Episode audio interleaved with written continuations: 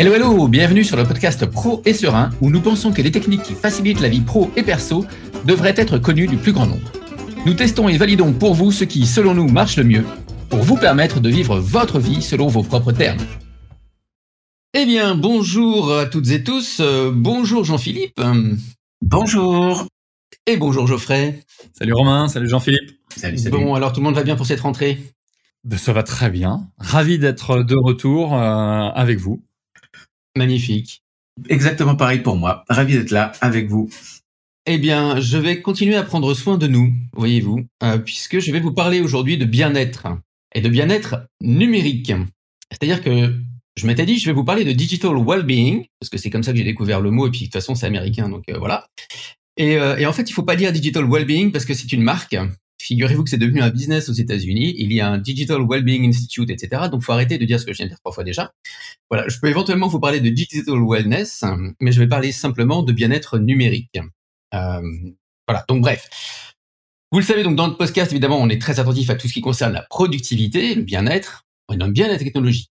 Enfin, la plupart d'entre nous, on aime bien la technologie. Je sais qu'il y en a un qui se déclare lui-même comme euh, informatique, mais ça va beaucoup mieux. Je me soigne. Ah oui, c'est ça. Voilà, donc forcément, le bien-être numérique, c'est quelque chose qui nous parle. Et d'ailleurs, en fait, en, en, rédigeant cette chronique, je me suis aperçu qu'on avait déjà parlé de beaucoup de choses par rapport à un aspect du bien-être numérique qui concerne la productivité. Parce que tous les podcasts qu'on a fait sur, notamment sur le fait de transformer son iPhone pour en faire quelque chose de pénible, en noir et blanc, etc., de couper les notifications, tous ces trucs-là, on est déjà un peu dans la bonne direction. Donc, qu'est-ce que c'est que le, le bien-être numérique? C'est quelque chose qui a été, on va dire, formalisé tel quel par une dame qui s'appelle Amy Blankson. Moi, j'ai découvert ça dans la revue euh, Greater Good Magazine, avec mon accent français, de l'université de Berkeley, euh, université californienne. Euh, alors, qui est Amy? Amy Blankson, c'est la cofondatrice donc du Digital Wellness Institute. Elle est aussi auteure d'un bouquin qui s'appelle Future of Happiness, donc le futur du bonheur, cinq stratégies modernes pour équilibrer la productivité et le bien-être à l'ère numérique et le bien-être numérique. Et elle est aussi euh, autrice d'un autre livre dont j'aime beaucoup le titre mais qui n'a rien à voir, qui s'appelle Comment faire sourire un requin. bon, elle est diplômée de Harvard et de la Yale School of Management. Elle est membre du Conseil mondial du bonheur. Je savais pas que ça existait à l'ONU, wow. le Global Happiness Council. Euh, elle est aussi membre de l'Organisation mondiale de l'innovation et euh, accessoirement prof invité dans les formations en ligne de Oprah Winfrey. Donc là, ça vous donne un peu le niveau du euh, smile, smile, smile. Hein. Souris, souris, souris. Positive attitude. Tu peux le faire, tu vas le faire. T'es un winner. Voilà. Très On bien. est vraiment là-dedans. Ces travaux actuels, donc, c'est plutôt sur la manière de cultiver le bonheur et le bien-être à l'ère du numérique. Vous l'avez compris. Donc, le bien-être numérique, en quelques mots, c'est quoi? C'est comment avoir une relation saine avec tous les outils actuels de notre monde hyper connecté. C'est-à-dire que la réponse, pour mieux se sentir par rapport à tout ça, c'est pas forcément de tout balancer par la fenêtre, c'est pas forcément d'arrêter d'essayer de réduire son nombre d'heures de consultation ou quoi. C'est plutôt de s'interroger sur euh, la relation qu'on a avec les outils et finalement pourquoi on les fait. Parce que surtout avec le confinement et puis tout ce qui s'ensuit derrière, le télétravail, etc., la Zoom fatigue, comme on l'appelle, c'est-à-dire la fatigue due euh, au fait d'être tout le temps en Zoom, bah, c'est quelque chose de très réel. Euh, les distractions, évidemment, se sont évitées d'autant plus. L'épuisement professionnel, c'est quelque chose qui guette beaucoup d'entre nous. C'est omniprésent. Et donc, l'idée là, ça va être de trouver un meilleur équilibre dans la façon dont les technologies numériques sont intégrées dans tous les aspects de notre vie. Ok. Donc, si je suis le fil, forcément, j'en arrive au concept de la santé numérique.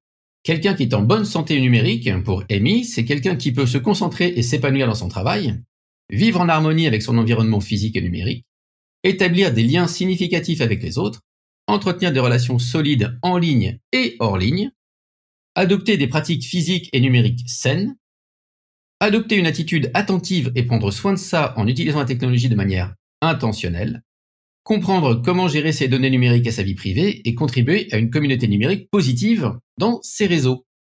Donc vous voyez qu'il y a beaucoup de choses et ça explique pourquoi je vais faire plusieurs épisodes sur le bien-être numérique peut-être pas forcément se suivre, mais en tout cas, il y en aura plusieurs. Aujourd'hui, je vais rester un petit peu euh, dans les, presque dans les généralités. En tout cas, je vais quand même vous donner des choses, mais on va rester assez, euh, assez haut.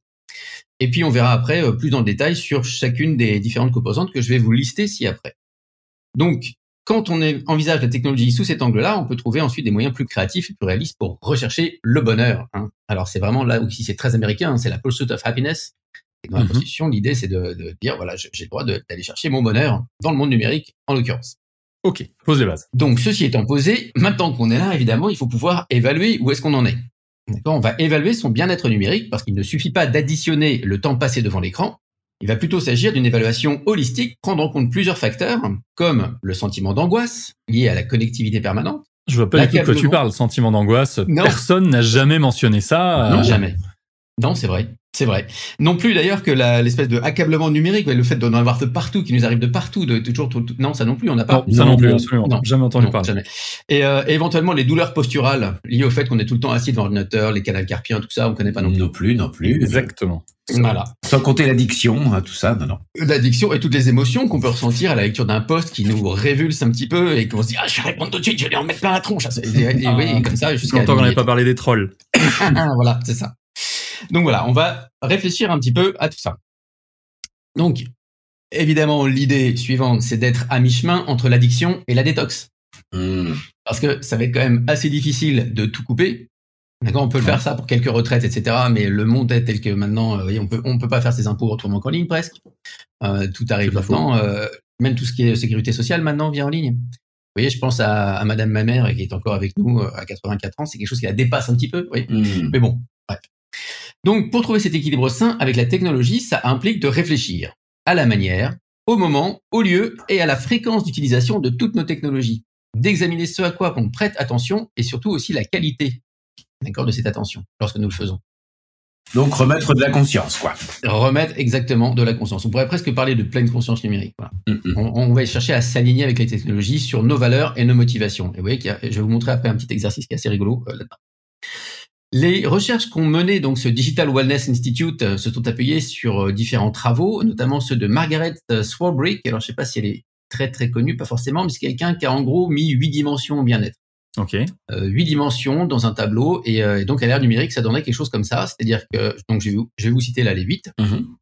La productivité, l'environnement, la communication, les relations, la santé mentale, la santé physique, le Quantified Self et la hmm. citoyenneté numérique. Alors les premiers sont assez, enfin parlent de même quoi. Le quantified self, euh, si jamais vous n'êtes pas très familier avec ça, c'est le fait de se mesurer soi-même dans toutes les, sous toutes les coutures. Hmm. Combien d'heures j'ai dormi, quelle est ma tension ce matin, euh, Exactement. ma masse graisseuse, ma masse maigre, etc., etc. Euh, ce genre de trucs, voilà, avec tous les objets connectés qu'on peut trimballer sur toi, les petits anneaux, les montres, enfin, tous ces trucs là quoi. Oura Ring. Donc il y a aussi évidemment un questionnaire en ligne que j'ai passé et qui m'a surpris. Ah. Ah. Qui m'a surpris parce qu'il y a des zones où finalement c'est plutôt pas mal et j'étais content, mais il y en a où euh, alors c'était phrasé du style euh, vous pouvez y arriver ou, encore un effort. Euh, et, bon évidemment comme je me connais un petit peu, je suis un petit peu vexé par certains trucs. Mais, mais du coup je vais me mettre à y travailler et donc je, à mesure je vais essayer d'appliquer à moi-même les choses dont je vous parle ici. Ça veut dire quand même que oui. quand tu as commencé à faire le, le, le questionnaire, finalement, toi, mhm. tu possèdes dans les clous et euh, tu te disais euh, en toi-même que tu étais parfaitement équilibré euh, par rapport au numérique. C'est bien ça? Alors, ouais, parfaitement. Genre, pas ah, cette prétention-là, forcément. mais, Voilà, mais plutôt quand même bien, quoi. pas mal. Tu vois. après, j'ai aussi répondu au questionnaire en me disant des fois, hmm, je n'aime pas cette question. D'accord. Donc, il y a des questions qui t'ont titillé. Hmm. Exactement. Euh, juste donc quelques donc je suis, je suis quand même euh, je suis au milieu hein, je suis pas non plus euh, complètement à la ramasse mais uh-huh. Ma santé mentale est OK. ah bah, ça me rassure vachement. Alors puisque tu en parles, doutes. puisque tu en parles en premier. mais, tu vois, je, à la réaction de Jean-Philippe et moi-même, on pourra peut-être faire un off sur le sujet. oui, c'est ça, d'accord. Je savais que je pouvais compter sur vous, c'est sympa. Voilà. Ma santé physique, c'est plutôt bien. Donc ça, c'est cool, c'est mon meilleur score. Mon meilleur score, c'est ma santé physique et mon ma citoyenneté numérique. D'accord. La citoyenneté numérique, c'est le fait de s'occuper de ses propres données sur Internet, faire en sorte que les machins se baladent pas partout, etc. Et ben sur la productivité, figurez-vous que je suis on my way, mais je suis pas plus loin que ça. Ah, Je suis à 15 sur 25. Bon, pas, pas foufou, quoi. Euh, en relationnel, c'est pas foufou non plus. Et là, c'est en bien-être. En bien-être, je suis un keep working on it, c'est-à-dire continuer à bosser dessus. Ouais, je m'attendais pas à ça. Mais, euh, mais bon, voilà. Donc, du coup, bah, je bosse dessus. Mm-hmm. Ah, tu, tu, me donnes très envie de, de, faire le test. Je vais vous donner, donc, dans cet épisode aujourd'hui, trois stratégies. Mm. Donc, c'est des stratégies assez globales euh, forcément, je vais pas je vais pas être toujours très très précis ou très hyper pragmatique, mais je compte sur vous pour me demander des exemples éventuellement si jamais c'est trop euh, éthéré. D'accord. Donc la première des stratégies, ça va être de s'ancrer. Mmh D'accord, s'ancrer comme comme mettre une encre pour euh, pour un petit peu arrêter le, le flux, etc. Donc encore une fois, il s'agit pas de restreindre les heures qu'on va passer sur nos outils, Il va s'agir de les utiliser avec intention de manière pertinente. Réfléchir à comment, quand, où, pourquoi j'interagis avec la technologie, quels peuvent être les effets de ces choix sur d'autres aspects de ma santé. D'accord? Donc, donner une intention, comme le dit Jean-Philippe tout à l'heure, à notre attention. Donc, rien de nouveau pour nous, hein, non plus, euh, chers auditrices, chers auditeurs, puisque c'est quelque chose sur lequel on, revient assez souvent, mais là, c'est vraiment euh, exacerbé. Je vais vous donner un petit exercice à faire, que vous pourrez faire dans vos chaumières plus tard. Vous pouvez faire si vous écoutez euh, dès maintenant. Donc, l'exercice, il est suivant. On va faire un tableau avec trois colonnes. Dans la première colonne, on va mettre, on va l'intituler cette colonne, mes valeurs ou les choses qui comptent pour moi.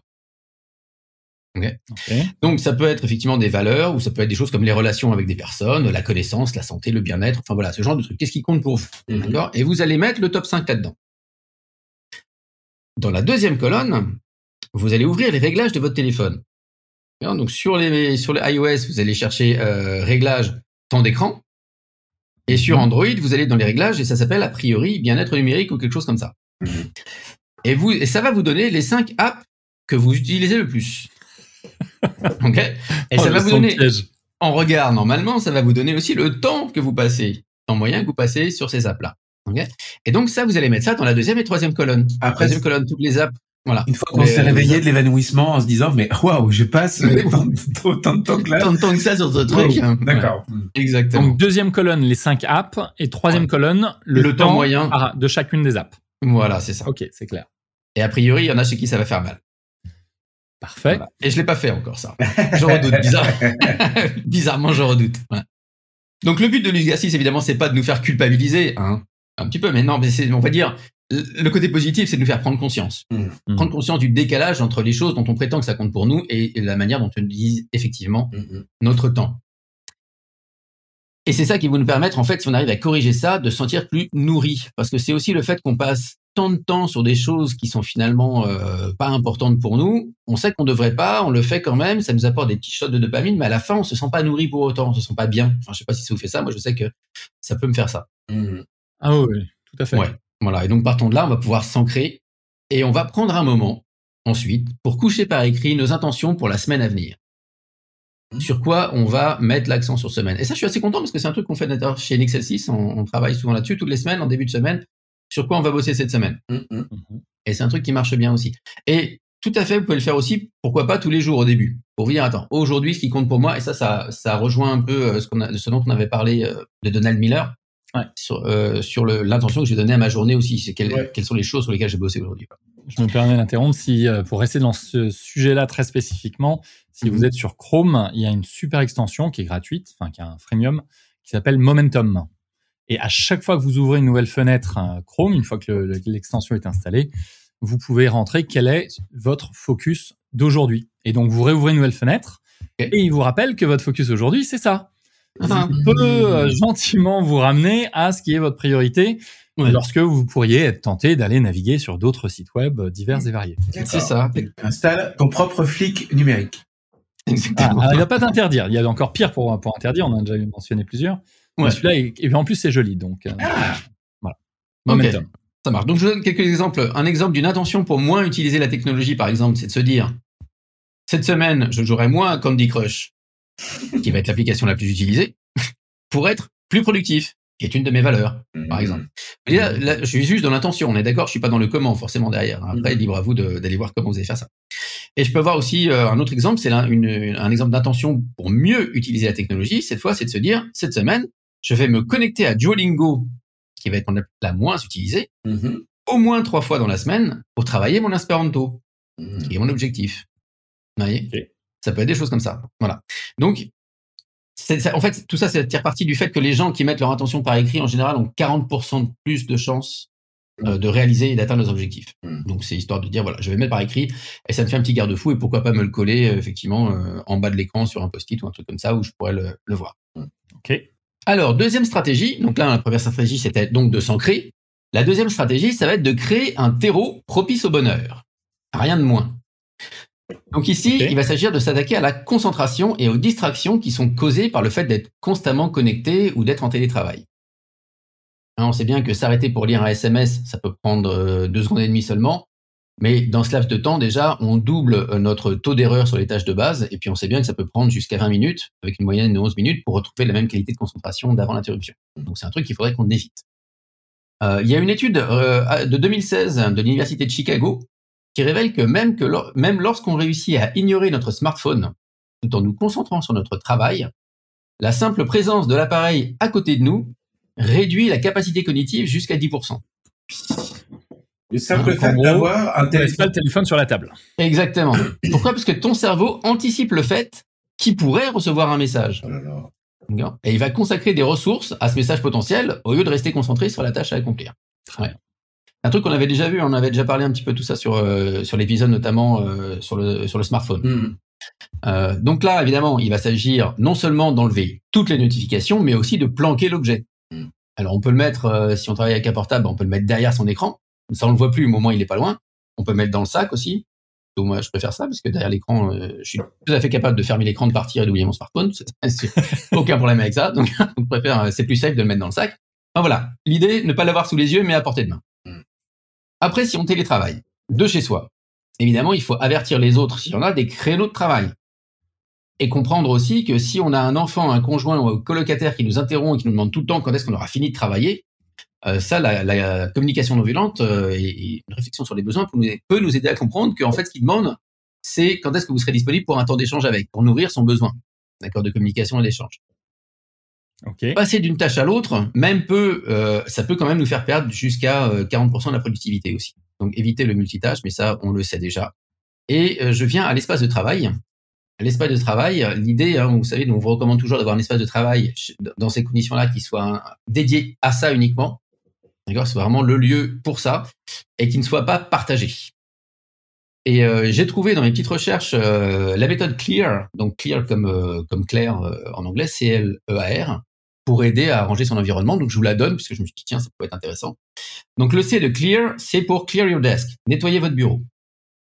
Donc l'idée c'est pas toujours d'avoir un bureau nickel euh, quand on travaille, c'est normal qu'il y en ait partout, qu'il y en ait dans tous les sens, qu'il y ait des feuilles, des crayons, des machins, tout ce qu'on veut. C'est juste l'idée de se dire, quand j'ai fini, je range. C'est-à-dire que mon travail n'est pas fini tant que mon bureau est en désordre. Et euh, ce qui fait que quand j'arrive, évidemment, j'ai un bureau qui est nickel. Le fait d'avoir un bureau en désordre, c'est un peu comme euh, une inbox mail pleine. C'est que tout ce que je vois dans mon cerveau va euh, aller allumer des petits réseaux de neurones dans tous les coins qui me rappellent qu'il y a ça, qu'il y a ça, qu'il y a ça. Même si je décide pas de le faire maintenant, le désordre me rappelle tout un tas de choses que j'ai pas faites, que je suis en train de faire, etc. Mmh. Même si j'ai un système, etc. Donc vraiment, ranger le système, ranger le bureau l'espace de travail. Le L de clear, c'est pour lift your computer. L'idée ici, c'est d'être dans une bonne posture par rapport à l'écran. Donc le lift, c'est parce que souvent les gens vont être sur des portables et le portable peut être un peu trop bas sur la table pour euh, notre posture vis-à-vis des coudes, euh, des poignets, etc. Euh, donc l'idée, ça va être effectivement de faire attention à sa posture. Et ça peut passer notamment dans l'investissement d'une chaise ergonomique. Moi, je sais que j'ai changé de fauteuil il n'y a pas si longtemps, je me suis pris un, fauteuil de gamer. Ces trucs-là sont, coûtent cher, mais en même temps, c'est hyper optimisé. C'est hyper ergonomique. Voilà, ça peut être aussi une rehausse pour le coup pour votre portable si jamais il est trop bas. Ça peut être si vous branchez ça sur un écran, bah, faire en sorte que par contre l'écran, la hauteur de l'écran soit au niveau de vos yeux pour que vous n'ayez pas besoin de le lever euh, et donc de vous faire mal à la nuque euh, à force. Voilà. Donc faire attention à votre posture par rapport à ça. Le E de clear, ça va être pour eliminate distractions, donc éliminer les distractions. On a parlé du téléphone. Hein. mais finalement, n'importe quoi qui est n'importe quel objet qui est susceptible de vous interrompre, bah, hop, ça va dans un tiroir. Le A, ça va être pour activate a dedicated workspace. Donc, en l'occurrence, ce que je vous disais au début, c'est que votre endroit, euh, votre espace de travail doit être dédié, il ne servir qu'à ça, il doit être pas partagé avec les autres. Et si jamais vous n'avez pas assez de place, vous n'avez pas une pièce dédiée pour ça, vous pouvez trouver un moyen pour délimiter ce territoire autrement. Je sais qu'à une époque, effectivement, j'avais pas de place pour un bureau, je m'étais servi d'étagère dans mon salon pour d'étagères avec des livres dessus pour séparer ça de mon espace de travail. Mon espace de mmh. travail était derrière les étagères. Voilà. Le R pour refresh your office, donc ajouter des plantes vertes en fait. Une étude japonaise cette fois-ci, une étude japonaise de 2019 a montré que les personnes qui ont des plantes dans leur bureau, même juste une bête plante grasse qu'on va euh, quasiment, euh, dont on va jamais se, préoccuper, eh ben ça fait baisser les niveaux d'anxiété et de stress dès le premier mois et dans de grandes largeurs. Donc au final, il ne s'agit pas tant de la taille de l'espace de travail que de la manière dont vous allez le personnaliser. Donc voilà, ça c'était la fin. Ouais, vas-y. Donc je sors de l'épisode et je vais acheter des plantes grasses. Exactement. Hyper important. Non mais c'est vrai, c'est super important. C'est super important. En plus, c'est vachement sympa à voir. Donc voilà, c'était la fin de ma deuxième stratégie. La troisième stratégie, ça va être d'optimiser ses habitudes. Et là, je vais vous renvoyer vers notre épisode sur les tiny habits, sur les micro-habitudes. Parce que ça n'étonnera donc pas celles et ceux qui ont déjà écouté ce podcast, notre vie entière tourne autour de routines et d'habitudes. Hmm. En fait, quand je dis entière, c'est à peu près 43% de nos comportements quotidiens, d'après le journal de la personnalité et de la psychologie sociale de 2002, tourne autour de ces habitudes, des choses qu'on fait de manière mécanique. Ok, 43% uniquement. Uniquement. Alors, c'est-à-dire que là, on parle des habitudes qui sont vraiment, tu, tu sais même pas tu le fais, quoi. D'accord. Tu vois? C'est-à-dire, euh, tu en fait, tu t'habilles toujours pareil. Mais tu sais pas que, en fait, tu n'as jamais regardé que tu mettais toujours la, chaussette gauche avant la droite, par exemple. D'accord. Et voilà, quand tu portes attention à ça, tu t'aperçois qu'effectivement, c'est toujours ce que tu fais. Ouais, comme croiser les bras, euh, ouais, dans l'autre sens, etc. Ouais, ouais, ouais. D'accord. Voilà, alors évidemment, parmi ces habitudes, il y en a des bonnes, puis il y en a des moins bonnes. Mm. Voilà. oui, oui, parce qu'il y en a qui, qui. Alors les moins bonnes, c'est parce qu'à une époque, c'était bonne. Elle répondait à une stratégie, sauf que maintenant le problème est réglé et puis euh, bah, la chose est restée, sauf que maintenant elle ne sert plus à rien et même voire elle nous dessert dans ce qu'on a à faire. Donc vous savez aussi qu'une habitude qui dure, ça se plante petit et ça se nourrit régulièrement pour pouvoir grandir. Donc le, vraiment le travail de BJ Fogg ici sur les tiny habits, sur les micro-habitudes, c'est quelque chose de fondamental. J'en profite juste pour aussi flinguer trois mythes au passage. Le premier mythe, c'est de penser qu'une habitude se forme en 21 jours. Oui, ça, on va. Hein. Voilà, on sait que non. Non. Et, euh, je rappelle, hein, la, seule étude qui a été faite vraiment sérieuse là-dessus montre qu'en gros, il faut entre 18 et 254 jours pour euh, créer une habitude. C'est-à-dire qu'en fait, on n'en sait rien. Et c'est normal parce que ça dépend de ça dépend tellement de facteurs. Bah, ça dépend, ouais, ça dépend de soi déjà. Ça dépend de l'envie qu'on a d'installer cette habitude. Ça dépend de notre capacité à réaliser l'habitude en question. Ça dépend de la fréquence. Ça dépend de l'environnement. Euh, ça dépend du moment où on le fait, de la fréquence. Voilà. C'est ça. Donc, on oublie, on oublie cette espèce de truc de 21 jours, ça, ne marche pas. Le deuxième mythe, c'est de penser que les récompenses sont des motivations. Ça ne marche pas non plus. Sinon, on irait tous à la gym. Exactement. Voilà. Et non, ça ne marche pas. Ça ne marche pas. Et en général, quand on a eu la récompense, on a oublié de faire l'habitude, puisque ça y est, on a eu notre, on a eu notre shot. et le troisième, et qui est moins répandu quand même, mais que j'ai entendu parfois, c'est de se dire que mais l'information entraîne la transformation.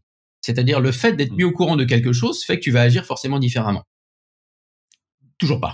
Peut-être agir différemment, mais de là à, à changer une habitude. Euh, c'est ça. C'est-à-dire que savoir et faire sont deux choses très différentes. Personne ne sait que la cigarette est mauvaise, par exemple. Ou que le sucre euh, est mauvais dans l'alimentation. Non, croire que non. À croire que non. C'est incroyable ce qu'on est mal informé. Et fumer du sucre était vraiment encore pire du pire. Alors là, là, Jean-Philippe, euh, je suis pas sûr que. non mais il essaye, il est créatif. il est créatif, Jean-Philippe, il essaye des trucs comme ça. Donc voilà, pour tout ça, en fait, pour toutes ces parties-là, vraiment, je vous renvoie au Tiny Habits, euh, réécouter l'épisode parce qu'on on l'avait, euh, je crois qu'il avait été assez complet là-dessus. Il n'y a pas mieux pour créer des habitudes. Donc euh, les pistes, hein, toujours commencer très petit, mais vraiment très petit quand on crée une habitude. Enchaîner les nouvelles habitudes aussi, à des habitudes déjà bien établies, ça c'est une bonne méthode pour créer des nouvelles habitudes. C'est de repérer les choses qu'on fait déjà d'une certaine manière, et dès qu'on les a faites, on s'en sert comme déclencheur pour la prochaine habitude qu'on veut coller derrière. Voyons, c'est une ocre qui est vraiment forte puisque la première habitude est déjà installée, donc c'est assez tranquille. Et euh, autre piste aussi, ça va être de réduire la friction. Donc quand on veut installer une nouvelle habitude positive, on va réduire la friction dans la réalisation de cette habitude. C'est-à-dire en gros, on va se faciliter la vie. On va préparer l'environnement. Si vous voulez vous mettre à boire plus régulièrement des bouteilles d'eau, vous allez faire en sorte que votre gourde soit toujours à portée de main.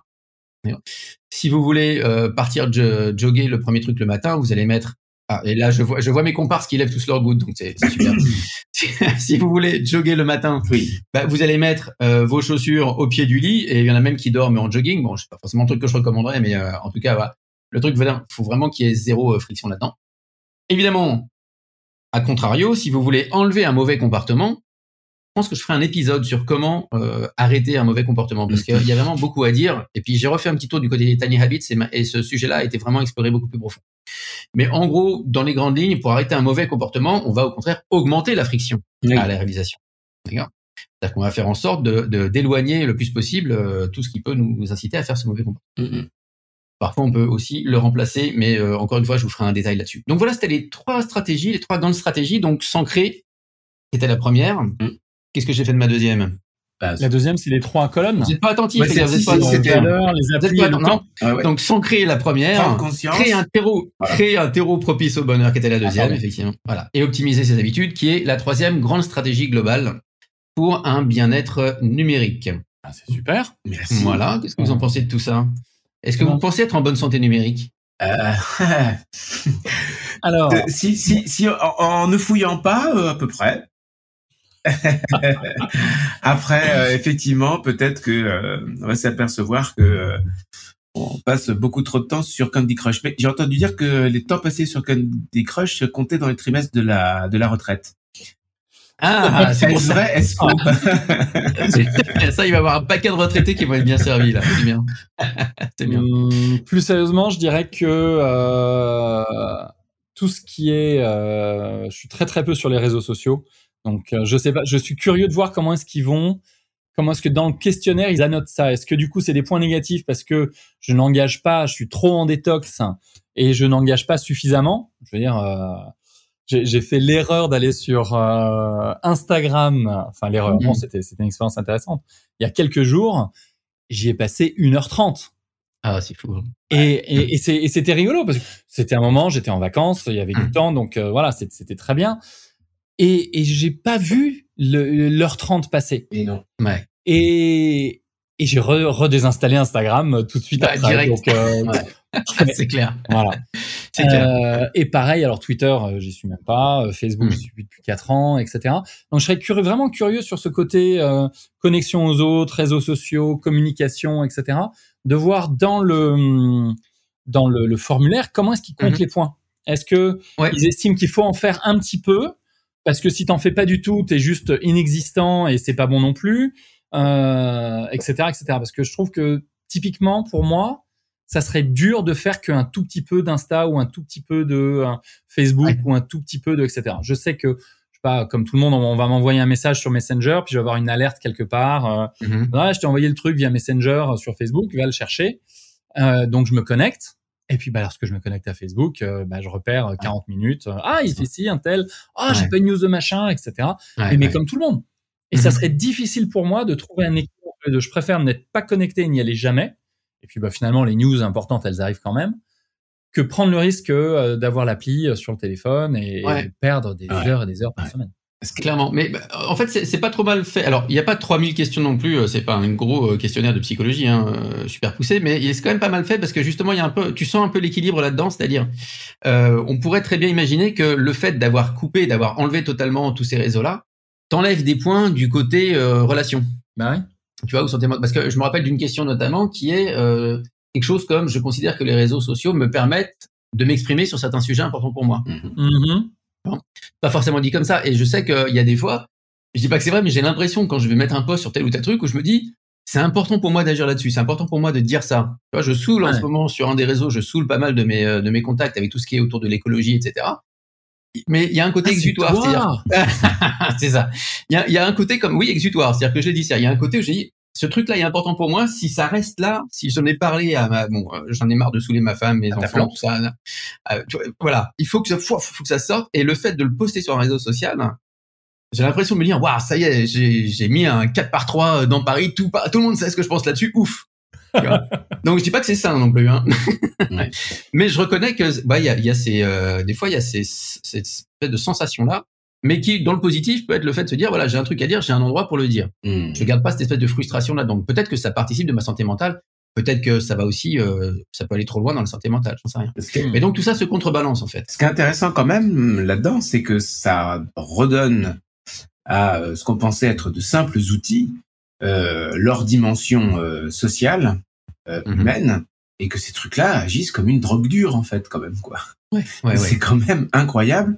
Euh, bon, euh, on, ça, ça, on, sort des vacances là euh, estivales. ma situation personnelle fait que je regarde particulièrement les ados et hmm. les jeunes ados avec leur, leur portable. C'est ahurissant.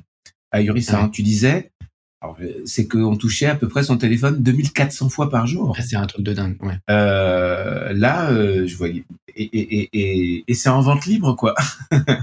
Donc ça veut dire, non, mais parce que je suppose que nous, on l'a eu quand on était adulte, d'accord? Ouais. Alors, certainement que la génération, euh, celles qui ont qui ont l'ont eu à la naissance, en définitive, il y a un moment où ils vont, euh, j'espère, euh, l'utiliser euh, peut-être de meilleure manière, etc. Mais enfin, quand même, euh, on leur propose quelque chose dès l'adolescence, vraiment quand les, esprits sont jeunes, qui agissent comme mhm. des drogues dures, quoi.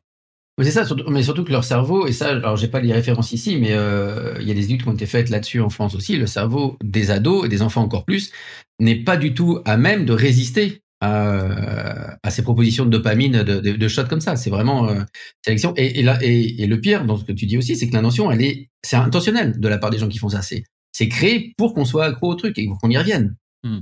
Bah tu, tu, me proposes une transition euh, ou un teasing parfait sur un des prochains épisodes euh, okay. euh, de notre podcast, où, euh, où le fait d'avoir ces, ces, outils nous permet de nous soustraire à toutes les émotions inconfortables qu'on peut rencontrer dans notre quotidien. Ah, C'est-à-dire ouais. que euh, je ressens une émotion inconfortable parce que je m'ennuie, aussi simple que ça. Hein. Mm -hmm. Je ressens une émotion inconfortable parce que puisque on peut parler de procrastination, j'ai quelque chose à faire que je n'ai pas envie de faire. Mmh. Euh, et tous ces outils digitaux nous permettent de nous euh, abstraire de la réalité de la vie. Ouais. Euh, et d'un seul coup, le, la problématique qu'on était en train, auquel on était en train de, de faire face, qui fait partie de, de, la réalité de nos vies.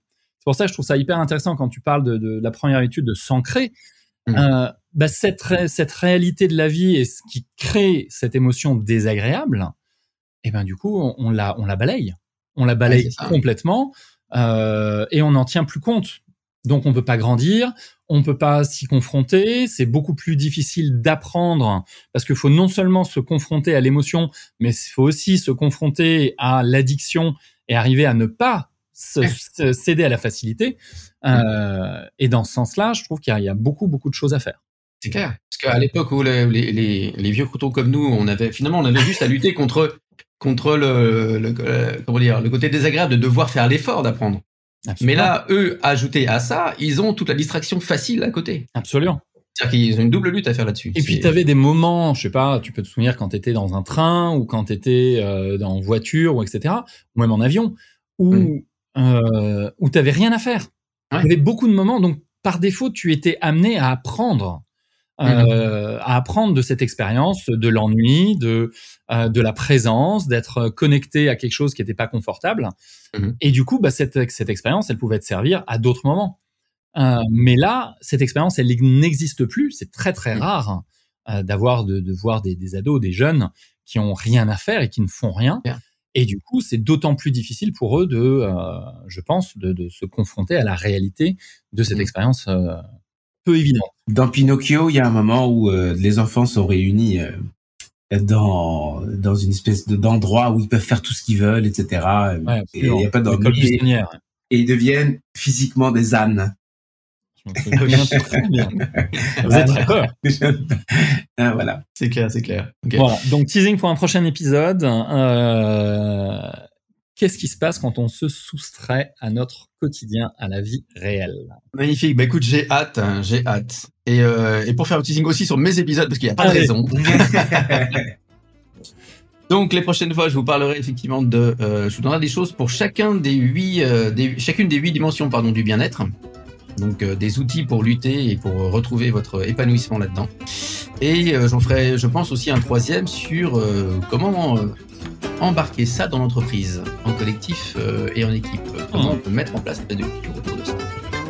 Voilà. Merci. Et bah c'est fini pour aujourd'hui. Merci beaucoup. Merci beaucoup à vous deux pour votre implication merci, et votre bonne écoute. Merci Robin. À bientôt.